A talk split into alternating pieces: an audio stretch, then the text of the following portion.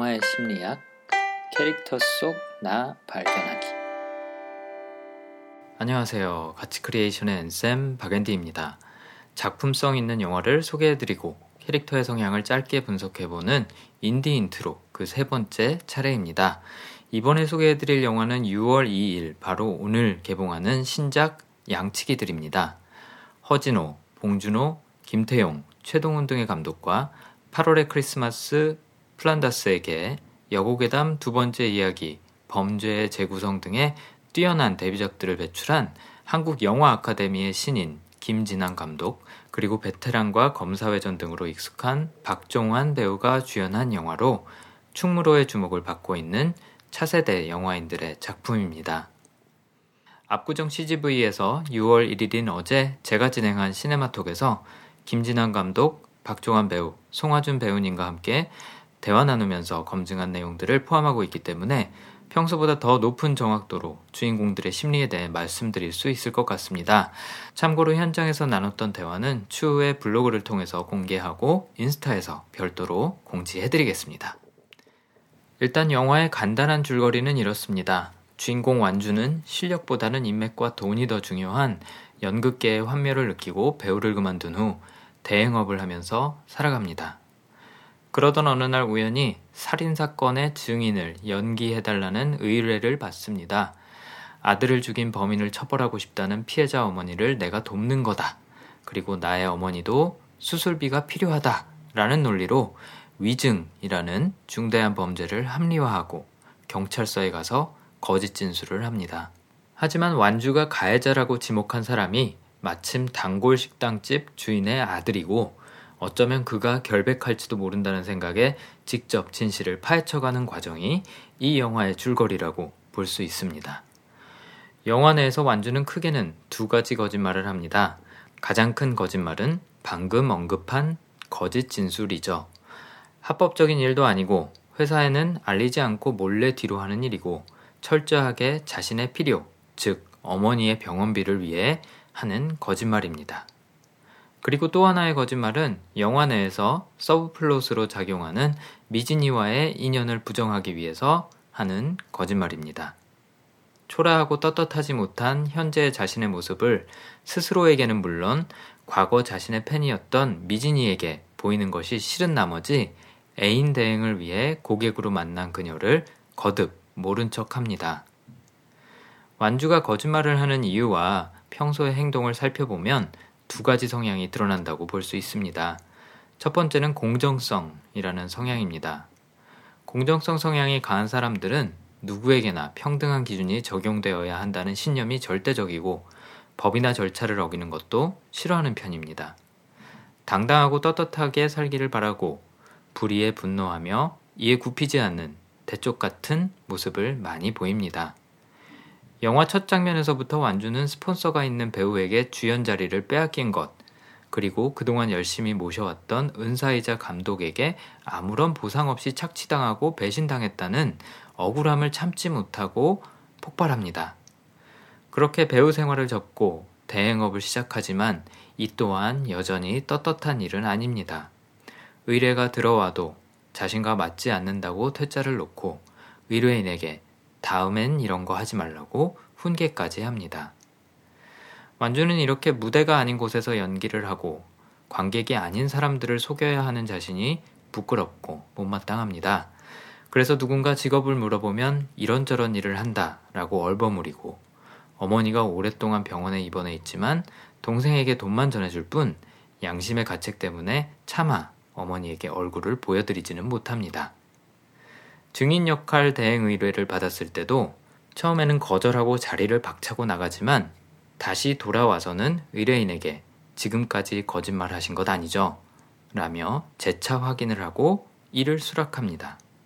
그리고 스스로의 선택을 공정성이라는 성향에 맞게 합리화하죠. 나는 지금 억울한 죽음을 당한 아이의 부모를 돕는 것이다. 라고. 완주의 이런 공정함을 추구하는 가치관은 타인에게도 똑같이 적용됩니다. 약을 먹으면 나을 거라던 어머니가 추가적인 치료가 필요하게 되자 의사들이 일을 대충대충 한다고 꽁시렁대고 대머리를 숨기려는 의뢰인의 가발을 술에 취해 벗겨버리고 거짓 진술을 하는 와중에도 의심 많은 형사를 못마땅해 합니다.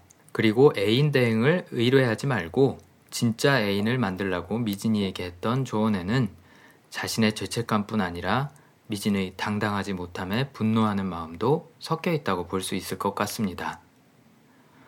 두 번째 성향은 존재감이라는 성향입니다.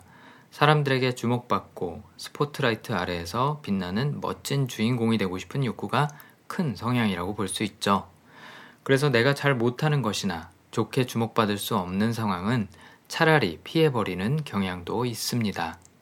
그 대표적인 행동이 완주가 미진이를 모르는 척 외면하는 것입니다. 이런 존재감이 위에서 말한 공정성이라는 성향과 결합되어서 떳떳하지 못한 모습은 물론이고 초라한 현재 모습을 한때 배우인 자신을 동경했던 팬에게 보이는 것이 완주에게는 너무나도 힘들고 괴로운 일이었을 것입니다. 영화 마지막 장면에서 완주는 미진이를 모른 척한 이유를 이렇게 표현합니다. 쪽팔리잖아. 아는 척 했는데 못 알아보면. 무대 위에서 주목받고 사람들에게 중요한 존재로 인식되던 완주에게 이름도 얼굴도 기억하기 어려운 보통의 초라한 사람이 되지 않는 것이 반가운 사람을 만나서 교감하는 것보다 훨씬 더 중요했던 것 같습니다. 이런 관점에서 되돌아보면 미진이의 의뢰로 애인 역할을 하며 친구들과 모인 자리에서 두 사람이 어떻게 만나게 되었는지를 질문하는 것에 대해 완주가 했던 답. 미진이가 카페에서 알바할 때 제가 인사했었는데 못 알아보더라고요. 라는 이 말이 어쩌면 연기나 거짓말이 아닌 진실이었을지도 모른다는 의심도 듭니다. 영화 속 또 다른 거짓말의 딜레마에 빠진 인물 송하준 배우가 연기한 광석은 심사숙고라는 성향 때문에 침묵이라는 형태의 거짓말을 하게 됩니다. 심사숙고는 위험과 실패, 실수 등을 피해가는 데에 무엇보다도 우선순위를 두는 성향이라고 할 수 있습니다. 광석은 과거 군대에서 동료가 선임에게 성추행을 당하던 것을 목격하고도 묵인했던 것에 대해 죄책감을 갖고 살아갑니다.